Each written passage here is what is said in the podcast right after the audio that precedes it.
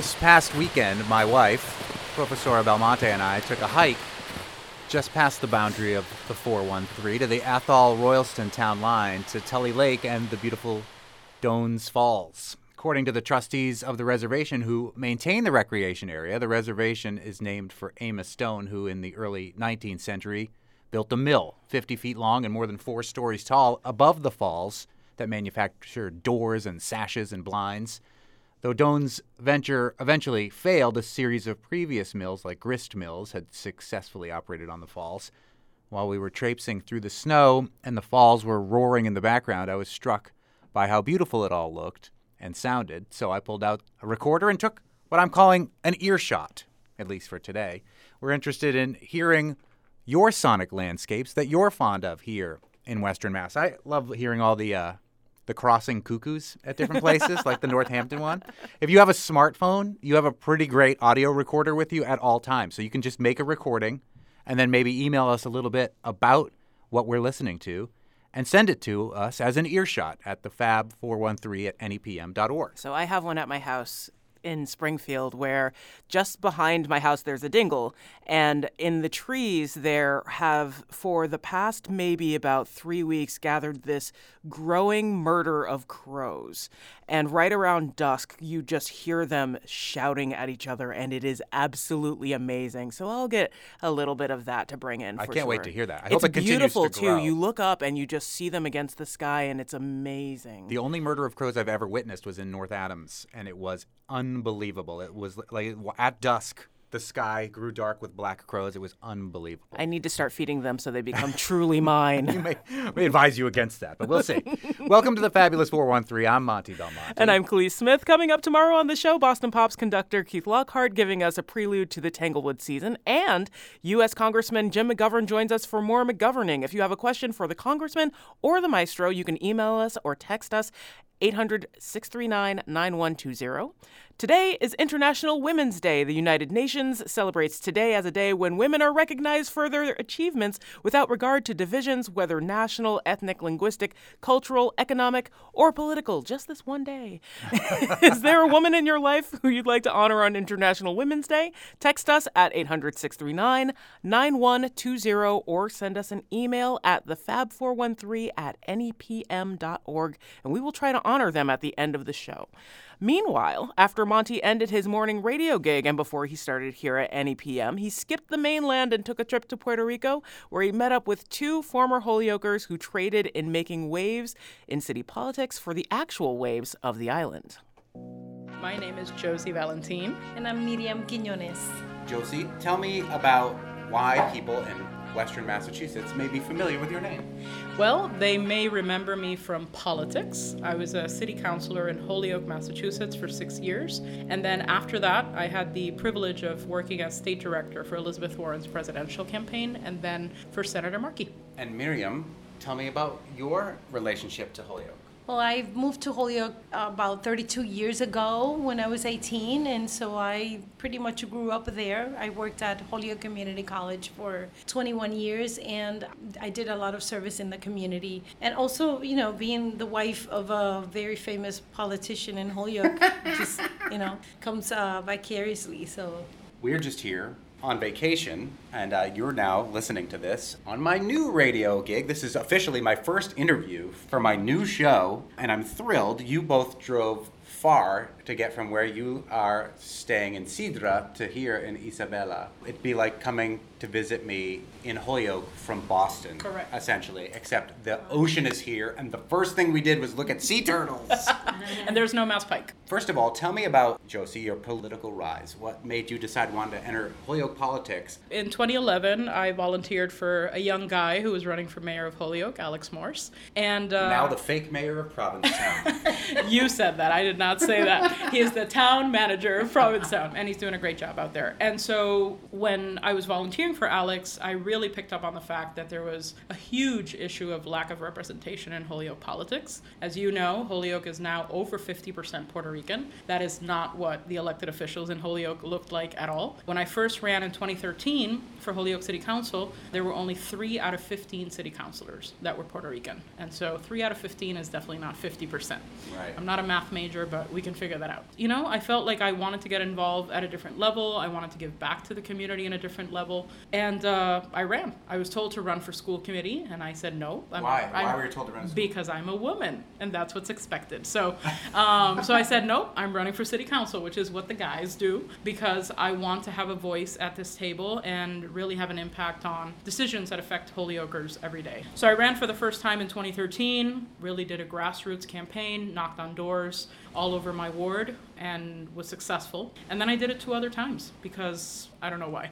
No, because I felt like it was important to open the doors for others. And it actually was a, a great kind of side by side experience with being at the college. Holyoke Community College, right? And then giving back to the community in this very specific way as an elected official. So after those six years, I got a call the day after Christmas. And uh, in that call, I was told two things. Number one, that Elizabeth Warren was running for president. And number two, that they wanted to know if I would consider leaving my job at HCC of 13 years to be her state director in Massachusetts. I said I needed 24 hours to think about it and I needed to talk to my wife about it.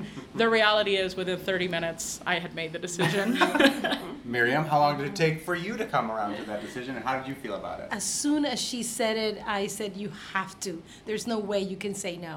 Mm. You have to do this. Because the other thing that she's not telling you is that when she ran for city councilor, soon after she became the mentor of many other Puerto Rican young men and women who wanted to run and were successful. And so she and she continues to be a mentor to uh, many people of color that run for office. So yes, I said it's a no-brainer. You have to do this. You will represent Western Mass, the entire Western Mass, and also our community. Well, on that mentorship note, I mean, Holyoke's representation, mm-hmm. given from when you started, has grown astronomically in regards to the Puerto Rican population being mm-hmm. represented mm-hmm. there, given the fact that there is now a Puerto Rican mayor for the first time. Correct. There's more representation on the council. How does that make you feel as somebody who's kind of a, a trailblazer in that? Yeah, I mean, I listen. I'm I'm honored that I was part of that group of elders.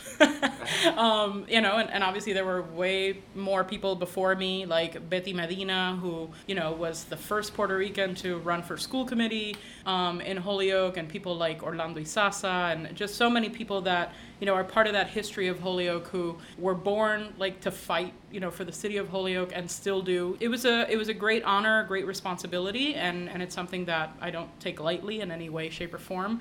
Where we last left your story, you are going to be the Massachusetts campaign director for the Elizabeth Warren for President campaign. Mm-hmm. Tell me about what that experience was like and how you brought your Puerto Rican heritage mm-hmm. into that campaign beyond just Massachusetts. One word for sure life changing. I mean, it's very rare to see a state director for a presidential campaign that is Puerto Rican, queer, and a woman. And I took that obviously very seriously. When I went to debates with Senator Warren nationwide, other state directors or other campaign folks usually did not look like me. And you were there to represent in Spanish, really, right? I was. I, I was. Um, I was privileged to to come with her to many of the debates because for the Spanish media um, when they would do interviews with Univision, Telemundo, obviously the, the largest networks. I was there with her. And so I think my favorite memory of, of the debate trips uh, was when we went to Miami, uh, because the day after the Miami debate, we actually went to Homestead. a lot of spotlight was coming into the situation with the children and cages and, and to be there with Senator Warren and to see that she genuinely cared about making a difference, that she genuinely wanted to, you know, figure out a way to, to fix this was just really powerful. And and she was and still is a, a phenomenal elected official. And I'm just so honored that I had this opportunity to, to be there with her team. She did not win for the president, as she did not, most people listening know. Um, you did work for uh, another U.S. senator from Massachusetts as well. Yes, Mr. Markey. So, so after um, the Elizabeth Warren campaign was suspended, COVID hit.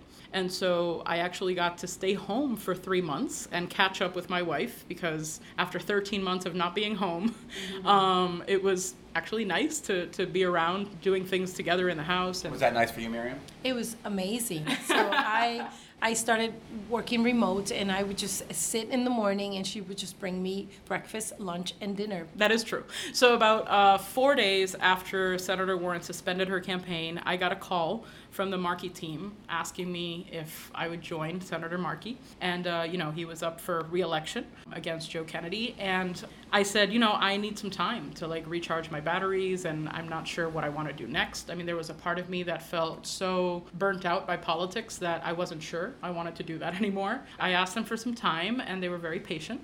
And finally, um, I, I agreed to, to join the team. And so I joined him in a dual role. I was a state policy advisor for him and also the director for Congressional District 1. Um, so I was based in Springfield at the office. And because he was in reelection mode, anytime that was evenings or weekends, I was on the campaign trail with him when he was in Western Mass, and that was a lot of fun. So I got to relive some of the campaign life, obviously at a smaller scale. I think it was a great kind of next step for me. Um, I was with him almost two years, and then um, we decided it was time to leave Massachusetts. I'm speaking in Isabela, Puerto Rico, on the beach. The noises you can hear in the background are not sound effects. We had to shut the door. Hold on, I'm going to open the door so you hear how loud the ocean is. Again, not sound effects. This is how loud the ocean is from where we are. It's incredible. I can't believe I came back to Massachusetts at all after this, but I'm so glad to be here. And we just had a delicious lunch right down the street where um, you recommended all sorts of food, including the full fish that I had called. Chillo, snapper. And like the head and all that was on it, fried, delicious, perfect. Amazing, with Jossie Valentín and Myriam Quiñones, who have left Holyoke, where you, the listener, may know them most, and have come back to Puerto Rico. First off, tell me about your, your own personal relationship with being Puerto Rican and Holyoke and the back and forths that you've done throughout your life. Myriam? I was I was a child when I when I left the island. Um, I had a I also had a kid. I was a, a, teenage mother when I left my little town of Yauco to go to Holyoke. Um, I had friends there from Yauco who offered us, you know, their, their apartment to for us to stay with them, and so I never left Holyoke. 32 years, you know, and so I built a life there, and I met mentors um, along the way, like Orlando Isaza and Betty Medina, who became my family and, and taught me and walked me through the leadership road. And Holyoke became my home. And so I still say home when I talk about Holyoke. I, I continue to have that issue of not knowing where home is mm. yet. Um, because, you know, 32 years there, I did a lot of uh, leadership work and community work. And being at Holyoke Community College, and for 21 years, I was able to connect the city of Holyoke with the college. You know, it's really gratifying. I mean, I never ran for office because I am not a public person. I hate being put on the spot, so this is very difficult. You're doing fantastic. You're doing fantastic. but um, I do love to do stuff behind the scenes, and so when Alex, I knew Alex from when he was a, a kid, five years old. Alex Morse, former they're, mayor they're both, They're both. Um, my daughter and, and him are both the same age, um, and so they went to school to Morgan School together. And so when I learned about his desire to run for mayor, we right away, you know, supported him. And so I felt like the, the community needed my people needed some education about how politics worked in United States because they're very different from here. I wanted to educate others, and so I created a, a course called a Politics 101, where I invited folks to come and speak to the students. It was an eight-week course where um, people would come and just learn about the, the process of you know being in any kind of on boards, on commissions, and on all kinds of leadership without having to run for office. And then I continued, I was a member of so many um, nonprofits, um, became the president of Enlace de Familias, and I was on the CDC, the Latino Scholarship Fund, I mean, too many to, to name. But that's how I got involved with the community. And, and I loved it. I loved it, and I feel that somehow, some way, I, I left a mark. That's my gift to Holyoke, and I will always have to come back because my fam- I have family there. Holyoke will be will continue to be our second home. While Puerto Rico is not technically international in regards to the U.S., it's not not international.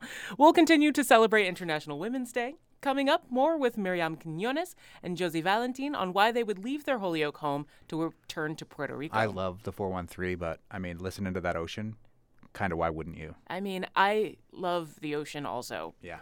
and if you have someone you want to honor this International Women's Day, especially a woman from Western Mass, email us at thefab413 at nepm.org or call us at 1 800 639 9120. You're listening to the Fabulous 413. Welcome back to the Fabulous 413. I'm Kaliis Smith. Let's go back to Monty's conversation on the beach with two former Holyoke movers and shakers who have returned to Puerto Rico. Holyoke will continue to be our second home. Meanwhile, I'm closer to your current home uh, here in Puerto Rico, where you've driven f- from your home in Cidra to Isabela on the coast where I'm vacationing. Jossie Valentín, former city councilor in Holyoke, former campaign director for Massachusetts for the Elizabeth Warren campaign. Tell me about your relationship with Puerto Rico and Holyoke. My transition to Massachusetts was very different than Myriam's. Um, I went to college here, undergrad, and then Here um, being Puerto Rico. Yes, here being Puerto Rico. When I was a junior at the University of Puerto Rico, I went to UMass Amherst on exchange and fell in love with Western Mass. And so I went to Northampton, walked in down Main Street, and I said, "Oh my God, I need to live here." Why? Well, because I'm a lesbian. and I had just come out um, here in Puerto Rico, and it was uh, very different than being in Northampton. So at that point, I did not know that Northampton was known as Lesbianville, but I kind of figured it out. Honestly, I just felt very comfortable. I felt like that was supposed to be my place. So I packed up my bags, four suitcases, 22 years old, and came to Massachusetts. And my first job was at ServiceNet because my background was in mental health and substance abuse before politics. Um, I was a director for Casa Latina in Northampton at like 23. I then uh, decided to pursue my master's degree in forensic psychology um, in Springfield at AIC, and so uh, was able to obtain the job as director for the forensics unit at the Ludlow Jail, which was supposed to be the perfect job for this master's degree I had, except it was the job that literally like killed me. Before that, I had done five years um, running a substance abuse program in Holyoke called Arbor House. And so I really got to know Holyoke in a different way. And I would always go to Holyoke to the Puerto Rican restaurants, right? Fernandez, which was there over 30 years.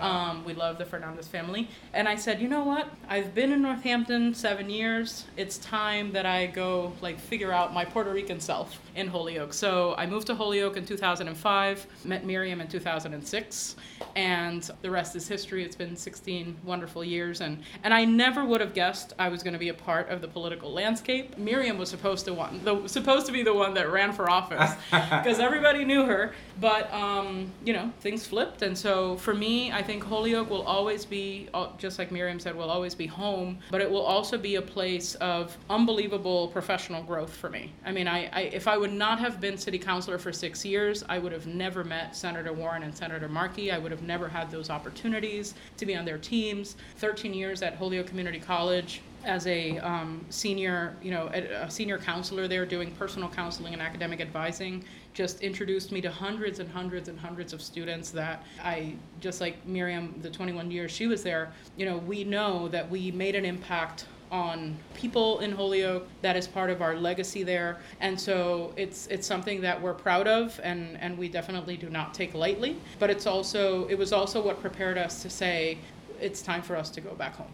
And here we are, back in Puerto Rico. One more little bit of politics before we get into your next phase, uh, Jossie Valentina and Myriam Quiñones, is that I'm assuming because of your relationship with a lot of high profile political figures, you develop a relationship with one of the most high profile Puerto Rican politicians who famously stood up to Donald Trump post Hurricane Maria.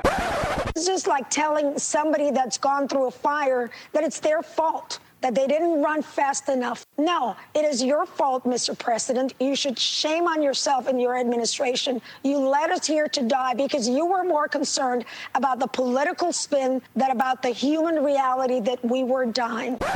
and who then left Puerto Rico to come to Western Massachusetts to go teach at Mount Holyoke, Carmen Yulín Cruz. It's her fault. Jossie. So, I mean, listen, shortly after Maria, it was obvious that Mayor Cruz was the absolute spokesperson for this island. Right after Maria, Myriam and I were here in Puerto Rico doing um, volunteer work. We came for about three weeks to, to do volunteer work, and um, I hand delivered a letter to Mayor Cruz from Mount Holyoke College where they wanted her to come and be a keynote speaker and talk about leadership. And she immediately accepted the invite and so when she came to Mount Holyoke to speak in 2018, we immediately bonded, became very good friends, and it was time for us to come back home. And now she was in Western Mass. and uh, at first, she, you know, she was very sad and, and said, "I can't believe you're leaving." But at the same time, she was just so happy for us and, and genuinely just really thrilled that we got to come back home, that we got to be a part of the community here again. I've looked up to her for a long time. I mean, any woman who is outspoken and strong um, you know, I think about people like her and Ayanna Pressley and Elizabeth Warren, and these are the type of women that we want to see in positions of power because they are trying to, to make a difference and, and trying to implement change. I was told through a mutual friend of ours from Holyoke via Puerto Rico that after Maria, that the work that you did volunteer-wise with you and Myriam to get supplies here, it was Carmen Yulín Cruz who said Jossie and Myriam did more for the island than anybody. Well, that's very generous of her. and I did not pay her to say that. But, um, but no, I mean, look, we took matters into our own hands, right? I mean, and that's when you look at community work and you look at who can try to make a difference, it's usually, you know, the people that are staying away from the red tape and the bureaucracy. And the Boricua Care Packages project was something that we will always be, um, you know, very proud of. And, and we were thrilled to see that one of our mentees, Priscila Rivera, the owner of City Sports Bar and Lounge in Holyoke, after Fiona, replicated it and you know ended up sending almost 500 care packages. We we did it from our heart, and and that's I think that's what showed. Speaking with Jossie Valentín and Myriam Quiñones, who are now from Puerto Rico in Cidra, but have strong roots in Holyoke and will always be from Holyoke. And in 2022 decided after an illustrious career with Holyoke Community College, an illustrious career both in elected politics and election politics, decided to sell their Holyoke home and come back to the island. Tell me about what led to that decision and what you've both been doing here since then. So we think we made the decision during a snowstorm. I do not blame you. or at least it was highly influenced by that. No, I mean, for me, you know, 23 years in Massachusetts, 32 for Myriam, I, we honestly, we were sick of the cold and we were empty nesters. And I think COVID really just opened our eyes and, and said to us, this can change in a heartbeat. What are we waiting for? It wasn't a storm or COVID that led us to Puerto Rico. We're social justice change agents. And so when we came to do work for Maria, we realized that the island was being taken over gentrified. The, beaches were, you know, privatized, and poor areas were just gentrified, and so we felt the pain. If you ask me, my choice of moving to United States was about access and about a better life for, for my daughter, you know, at the time and build a family. But I never wanted to leave Puerto Rico. I, if I had the access and the and the support that I gained in the United States, then I would have stayed here. So I've always wanted to come back. It was a dream that I didn't think was going to become true. I've never thought that I see myself coming back to Puerto Rico and living here with the privilege that I have today. I applaud all those who leave because they have to leave, and, and I applaud those who don't want to leave and they're resilient. They're in the struggle, but they stay, and I applaud those who come back, you know. And so we wanted to come back and be part of, of the change. We're not going to change, the, you know, the, the gentrification. We didn't come here to save Puerto Rico, but we know that coming here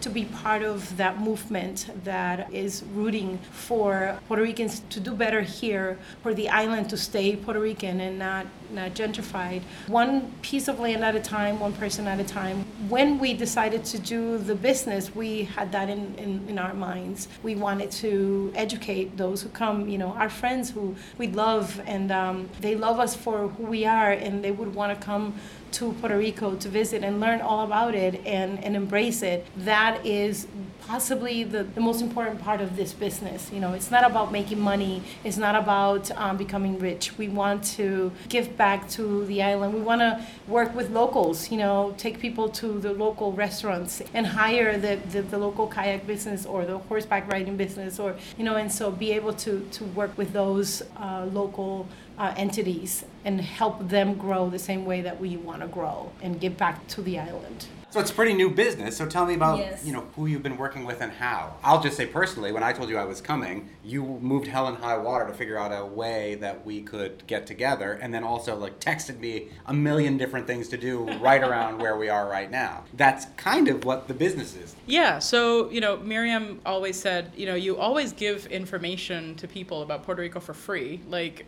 maybe we should just charge for this. And so that's kind of the premise, right, that we that we're coming from. So, we are now business owners. We moved here end of April and then uh, mid-July bought a house in Cidra, a multifamily. And incorporated our company. It's called Aventuras Yuiza, Y U I Z A, which is the name of the first and only female cacique of the Taino Indians here in the history of Puerto Rico. What's cacique and what's taino for people that might not know those Yes. So Taino are the indigenous folks here from Puerto Rico. So if you were to talk about Mexicans and you talked about the Mayans and the Aztecs, well, in Puerto Rico we, we talk about the Tainos. And so cacique was the person that was in charge. And so this cacique, this female cacique Yuiza, according to history, was the first female cacique, which is a huge deal because, as we know, to this day, um, a lot of uh, positions of power are held by men. and so to think about this being a part of the history, uh, we wanted to really honor that as women entrepreneurs. So Aventuras Yuiza is what we call a boutique tourism business. This is not your typical tour operator where, you know, 15 people get in a van, they get dropped off at the rainforest, and then, like, you know, five hours later, somebody comes and gets you, hopefully. This is very personalized. Um, we're doing this very intentionally. Like Myriam said, like, we're not here to be rich. We will never have the salaries we had in the United States, and we came here knowing that. We're looking at quality of life. So, what we want to do is we want to share with others what we are experiencing here in Puerto Rico. And so the business is kind of like four different components. One is you can stay with us, and it's like a bed and breakfast situation, right? Literally, we'll make you breakfast. And then the second piece, which is the one that we really will enjoy the most because it's where we get to educate folks and, and share with them the experiences we've had here on the island, and that's the tour piece. We're talking about a full day tour. We pick you up, we take you to different kind of set destinations we have, places that we've been to that we know the condition of, that we know what's open, what's not open, who owns the restaurant, who's gonna like have the best mojitos, right? Like the passion fruit one you had earlier. Yeah. well done. And so, and so it's like you know we want to do the off the beaten path. You're not vacationing. You're like hanging out with locals, and it's just a very different feel. And then the other piece is if you want to be completely independent, um, we can do the research for you. So we can build itineraries for you based on your interest, your budget, and then last but not least, you know, you're at the airport. We can pick you up. We can take you different places.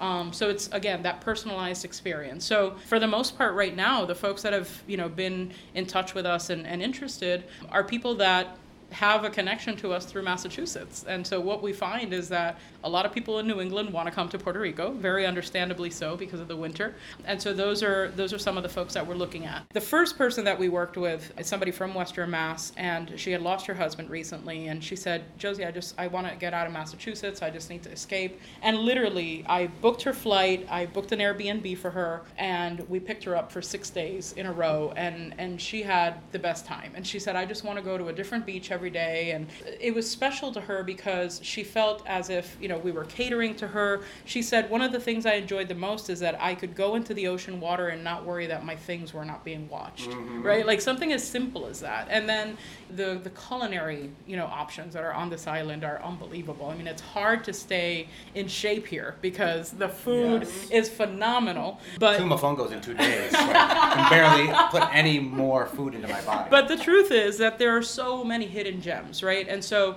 the fact that we can point those out to folks, bring them to them, give them the history of, you know, how that business came about or who the owner is or the owner's behind the bar and we introduce them to them or whatever that is, that's special. Jossie, Myriam, I'm so honored that you took the time to drive so far from where you are in Puerto Rico. It might be hard for people to, uh, to convince people to leave Northampton to go visit somebody in Amherst when you left Cidra to come to Isabela, two hours to come uh, spend some time with us, to have lunch, to tell us your story, to look at sea turtles out our Airbnb's uh, patio here. A huge honor. Thank you both so much. It's a different drive. You know, it's a different drive. Thanks again to Holyoke's own forever, Myriam Quiñones and Jossie Valentín. You can learn more about what they are doing now at aventurasyuiza.com.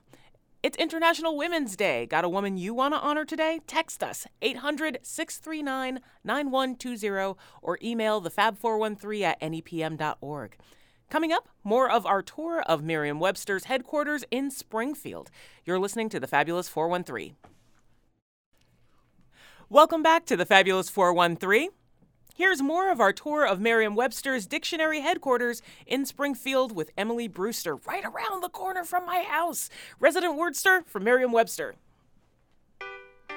We're at Merriam Webster's Dictionary in Springfield on Federal Street, right across from Stick. We're looking at a shelf filled with all sorts of dictionaries, some of which are huge and are like six or seven inches wide. I can see That's why like the spine I'm talking about right Yes, now. Yeah. this is Webster's New International Dictionary, second edition. This was published in 1934. It weighs 17 pounds. Wow. So is that why all you editors are jacked? It um, it is the largest mass-produced dictionary ever, uh, book actually ever made. Largest by pages or largest size, by weight, volume or by, all of it? yeah yeah by by size of the spine you actually cannot make you can't actually mass produce a dictionary a, a book that is you know any bigger than this really Yeah. It is So- not bigger than a bread box, but it's about half the size of a bread box. Really close to the size of a bread Yeah. box. should i make you hold one Yes. okay I want to see if I'm able to hold this. It'll be like holding twins. Yeah. I'm gonna put on my my red and white Merriam-Webster hat. Wow, this is a heavy dictionary. I wouldn't want to carry this. no It's full of knowledge. Yeah. right but you're not going to throw it in your backpack No. even if you want to use it at your desk right you kind of have to have a stand for it you can't really slip it onto your lap the dictionary that followed this dictionary is the Webster's Third New International Dictionary, which came out in 1961. Now, Not much is- smaller. But but it is smaller. Two inches smaller. yeah, yeah, it is smaller, and yet it still is an unabridged dictionary. The difference, the way that we were able to get this dictionary into this size, or have the new edition be this smaller dictionary, was really required kind of a change in philosophy. This dictionary includes a lot of proper nouns. This one has no proper nouns. Oh. This one is defined, um, there's a very, very, very strict defining rules about using phrases. And again, it was like this drive for concision was really, really um, enforced for this dictionary. So the second edition ends up being kind of between like a dictionary and an encyclopedia with It has much more encyclopedic information. Yep. In making of in the making of this third New International Dictionary, there was very much a focus on only including lexical information, and we still hew to that pretty tightly. We don't want to define concepts and events, but instead we define the, the words themselves. Let's go upstairs. Ooh, card catalog. If you like these card catalogs, I have got a lot to show you. All right. These are all for dates. These are all the cards that in our dictionaries since, uh, I think it was since the 1993 edition of the Collegiate Dictionary. Um, we have provided a date of first known use at each entry. So the earliest use of the word there- there's a, a year or a century at the entry, and that tells you what the earliest currently known evidence for that word is. And it goes into these catalogs still? These card catalogs like you used to see in libraries? Or does it go chronicled online now? I am not a dater, but I don't think that they that the slips are made anymore. What? Pull one out and, and read it so we can see, like, this is the birth of a word. Oh, here's dinner, Oh, Earliest use of dinner? circa 1300. Wow. About 1 o'clock p.m. That's a good time for dinner. that's too early. Dinner dance, 1901. Yeah, the dating is so interesting. I remember at one point the earliest known use of the word frenemy was in the 80s. And then there was new evidence uh, from 1953. And we are thinking, wow, 1953, frenemy. And then evidence of frenemy in use was found from 1898. That's the other thing that's amazing about the dictionary and learning about this, because our dictionary in Springfield just calls balls and strikes, not making any sort of judgment about words. People will believe that something like the use of the singular they is brand new to people's gender identities right now. It is older than the use of singular you, which one of your former editor colleagues put a poem up on Twitter one time saying roses are red, violets are blue, singular they is older than singular you. And I was like, thank you, the dictionary. the history of the English language is it's amazing. It's so don't get judgmental is what it comes down No. to. You'd be like, oh, frenemy, you're going to use all these trendy new words. And you'd be like, actually, this word dates back to the early part of the 20th century. yeah, yep, yep. It can be very humbling uh, to do the work of dictionary making because you realize that ideas you have about words and language in general are uh, are incorrect. Get off your high horse. what are we going to see now? This is this is the editorial Best- floor. So this is where the editors do their work, and these are files, citations. Well, look, there's Peter Sokolowski, who hosts the jazz show, hiding behind one of the cabinets. No, he's not here. He's not here right now. Again, You Peter can- is not here. You can listen to him on New England Public Media. So you know, if you like file cabinets, I kind of do. And these are who writes all these? Because the penmanship is really nice. It's handwritten. And are, what are these? Are these just little definitions? No, these are citations. So every definition is written based on uh, evidence of the word in use. These pieces of paper are are those bits of evidence. So I'm looking up fakie. This superhuman ability to ride on the edge of chaos caught the attention of U.S. snowboarding coach Peter Foley. He has an amazing awareness of where he is in the air, gushes Foley. His upside down 1080 is totally sick, and his air to fakie is higher than anyone's. Riders, even U.S. snowboarders, are in awe and a little jealous of Cass's raw skill. All right, so this is taken from ESPN, Volume 5, Number 2, January 21, 2002.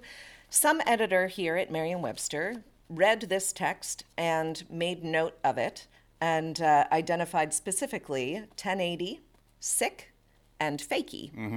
And um, noted these probably in a an actual magazine that you can hold in your hands, and then they put that magazine on a file cabinet over there, and then a typist came over and collected the magazine and then typed up this citation and underlined these things, and then it went to a printer and it got printed out And then put in this drawer and then put in this drawer. forever. Yes.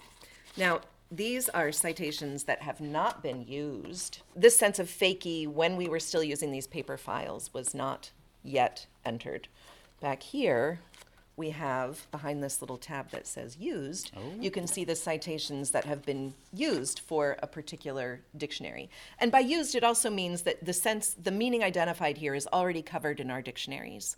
We don't need to write a new definition, we don't need to consider writing a new definition. The dictionary already does this job. So now that you're not using these anymore, all of this is online. I'm assuming now all of the ways that this is done. So has all of these all of these things in literally one, two, three, four, five, six, seven, eight minimum that I can just see right here. File cabinets. Has all this been transferred digitally or no? Well, there, there are actually two different sets of, of file cabinets. These are the new citations. Wow. even though starting in the early 1990s, all the citations here were also made electronically. Mm-hmm. I mean, there, yeah, there's some really fun ones in here. You know, to be a citation, something can be. It's, there are cartoons, there are cutouts from restaurant menus. There's fountain ink. I should have brought like a fake definition and just planted it here. Like people bring their artwork to hmm. museums and hang it on the walls.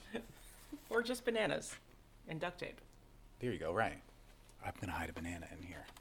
What made you want to be a dictionary editor, know that that was a, a career path for you? Oh, well, I was uh, finishing up my degree at UMass Amherst in uh, linguistics and philosophy, and I didn't know what I was going to do next. I had recently gotten married, and so I knew I wanted to stay in this area, and I thought I wanted to go on for more schooling, but I wasn't really sure. I was talking to my professor Kyle Johnson in the linguistics department, and he said, You know, Merriam Webster is just down the road in Springfield. And I thought, Oh, maybe I want to write dictionaries. None of my education in linguistics was remotely. I mean, I don't. I don't think dictionaries were ever even referenced as a, you know, uh, unless it was just like you need to look this up in one. but the making of dictionaries was not something that was addressed in any of my education. But as soon as he mentioned that idea, it suddenly seemed very possible that yes, I did want to do that. People work. You you live in Greenfield, Yep. but you work remotely from Greenfield, even though this is in Springfield. People are working from all over the country and probably the world on this dictionary, but the home base is still here in Springfield, right? Yes, Noah Webster was from Hartford. Where were the Merriams from? Springfield. Okay, so they're the connection there. Did Noah Webster ever spend any time in Springfield, or is it really just Merriam that brought Webster here? As far as I know, he just spent time in Hartford and Amherst. Uh huh. All right. Uh, I mean, he traveled, of Yeah. course. He, you know, he got chatty with George Washington, for example. wow. Knocked out his teeth, hopefully. Not made of wood. Not made of wood. Yeah, so so many so many file cabinets. Uh, no one will be surprised to learn that it, there are a lot of systems involved in updating a dictionary and writing a dictionary. Every entry has to be examined and and uh, and addressed by multiple editors. So I am a general definer, which means I don't do math or science or medical terms but I do everything else from prepositions to slang to, you know, politics and everything else. As a general definer, what I would do is come over to this production table and I would sign out a section of the alphabet and then I would find I would find on this wall the box that had that section and I would pull out the citations, and then my job was to go through each citation and to see whether or not the meaning of the word used in the citation was already in the dictionary. If it was not, I was to see if we had if we if it should be considered for entry. A little bit slow going, Yeah. and then write things up on these galleys and tape a new entry on this little three by five slip of paper onto a its own paper, or if it's a smaller kind of revision, you could actually just make it in uh, in writing on the galley. Look that that page just says also called collard greens. Is that what it said? Yes. Oh, wow. Collard. So this for the 11th collegiate, the entry for collard had been a stalked, smooth leaved kale. That's that's how it that's how it had been defined. okay. And then it got revised to a cabbage, and the genus and species is there, related to kale and having a loose head of stalked smooth leaves. Also, its leaves cooked and eaten as a vegetable, called also collard greens. Awesome. Well, I'm thinking of like seed saving projects. So like the variations there now. So there's collards, but there's also cabbage collards. Oh. So which are a different thing. She wants to know more so she can put it in the next edition of the dictionary. Yeah. Yep. And that's a term that you know it, it rides kind of a line. It's I would probably leave that for a science editor, but I have to do food terms, you know, so sometimes these things Oh, can yeah? be they can be a little unclear. These are now 20 years old. Oh, there's colonoscopy. Oh, I think I'm due for one pretty soon. Emily Brewster, resident wordster from Merriam-Webster, our dictionary here in Springfield, where we are in the building right now on Federal Street. Is there a word that you have defined that you're particularly proud of? Well, I, I mean, we were talking about that project with all the citations, and I got out the box. And for the 11th Collegiate Dictionary that was published in 2003, as I said, I happened to sign out the very first alphabetical section of the dictionary. We didn't start with A. We always start with L, M, something like that. Um, and then we, we went from, you know, L or M to Z and then back to A, and I happened to get the very first batch of A. Now, for some of these words, you only have, you know, three or four citations in the box that you have to look at. But for a word like the article a, you have many, many, know, 60, 70, maybe even 100. So uh, I was going through all these citations for the word a, and I had them in stacks on my desk, all these little piles for all the different meanings of the word a. And uh, I ended up with a nice, tidy little pile that was not yet covered in our entry for uh. Aha! Yeah, Yeah. You discovered a new meaning for ah. Well, it wasn't new. It just hadn't been defined yet. And I was very gratified to see that it was also not in the OED. Nice. Wow, Oxford English Dictionary. Am I- So I so I had to draft a definition for this meaning of uh, and that was a really exciting day. what is that meaning of uh that we didn't have in the dictionary until you entered the scene? It is defined as it's a you know it's kind of, it's a very dictionary ease kind of definition used as a function word before a proper noun to distinguish a referent from a usual former or hypothetical condition as in a triumphant Ms. Jones greeted her supporters. Oh wow, So that's the- cool. right, we use that all the time. Yeah, it's right. It's it's a fully established sense of uh. As a lexicographer, I recognized immediately, oh, I don't have to look for more evidence and make sure this is really established. This is very familiar to me. I know this use. We've just been missing it for all these years. Yeah, the uh tells you that she's not always a triumphant gal. A triumphant Ms. Brewster has come up with a new definition for uh. Yeah, I will always feel really proud of that one. Thanks again to Emily Brewster, resident wordster from Merriam Webster. Right here in Springfield, that was not my favorite word that she defined, and there's two other ones. We, we won't get to them right now because you're listening to NEPM. Tomorrow on the show, ask a conductor or a congressman. If you've got a question for the Boston Pops conductor Keith Lockhart or U.S. Congressman Jim McGovern, email us at thefab413 at nepm.org or text us 800 639 9120. And while you're emailing or texting and not looking so heavily for that lead that Mar- that Monty just buried, want to honor someone on this International Women's Day? Email the Fab413 at nepm.org or text us at 800 639 9120. You're listening to the Fabulous 413 on NEPM. Welcome back to the Fabulous 413. I'm Kaliis Smith. And I'm Monty Belmonte. Time to pull from the mailbag. We asked for emails and text honoring women important to you on this International Women's Day. Liz writes, wanted to give a shout out to Lorelai. Oh, I. Arisis? Arisis. I think it's a Arisis. I believe it's Arisis. I'm so sorry. I've met Lorelai. Lorelai is delightful. She's a powerhouse queer trans activist that's truly a force to be reckoned with. You can catch her at pretty much any action for justice that happens in the Valley, right down to marching as a one woman pride march when Northampton lost theirs because of COVID. The 413 is so lucky to have her. Another email from the grab bag, the mailbag, this International Women's Day. Shout out to a truly creative artist and amazing woman, Lori Holmes Clark from Ben Clark, fruit farmer from Clarkdale Fruit Farmer, and big fan of the show. And here it's uh, officially two week anniversary. Oh, that's so weird to say out loud. Who Yeah. would you like to honor, Monty? Well, uh, in the one minute we have left, one of the most amazing people I ever met in the Fabulous 413 is Juanita Nelson. She was integrating lunch counters in the 1930s. Her husband was a, uh, a war resistor for World War II. She lived on an off the grid cabin on Woolman Hill in South Deerfield. No electricity, a well, and me and my children got to know her a little bit before she passed away. She's the woman responsible for the Greenfield Farmers Market. She's the woman responsible for the Greenfield Free Harvest Supper. She's the woman responsible for creating winter farmers markets here in the 413 and her belief in peace and the and humanity despite the odds is uh, super inspirational to me. So I whenever I think of women who have influenced me, especially local women and especially on a day like International Women's Day, uh, I think of Juanita Nelson who passed away in 2015 and and the time I got to spend with her on Woolman Hill. And I think I'm going to throw out there just very briefly, without going way too much into it like I'd like to, but Liz Ogilvy. Yes, we'll have her on from the Springfield Food Justice Council. We will. I, She's I. I think she's amazing.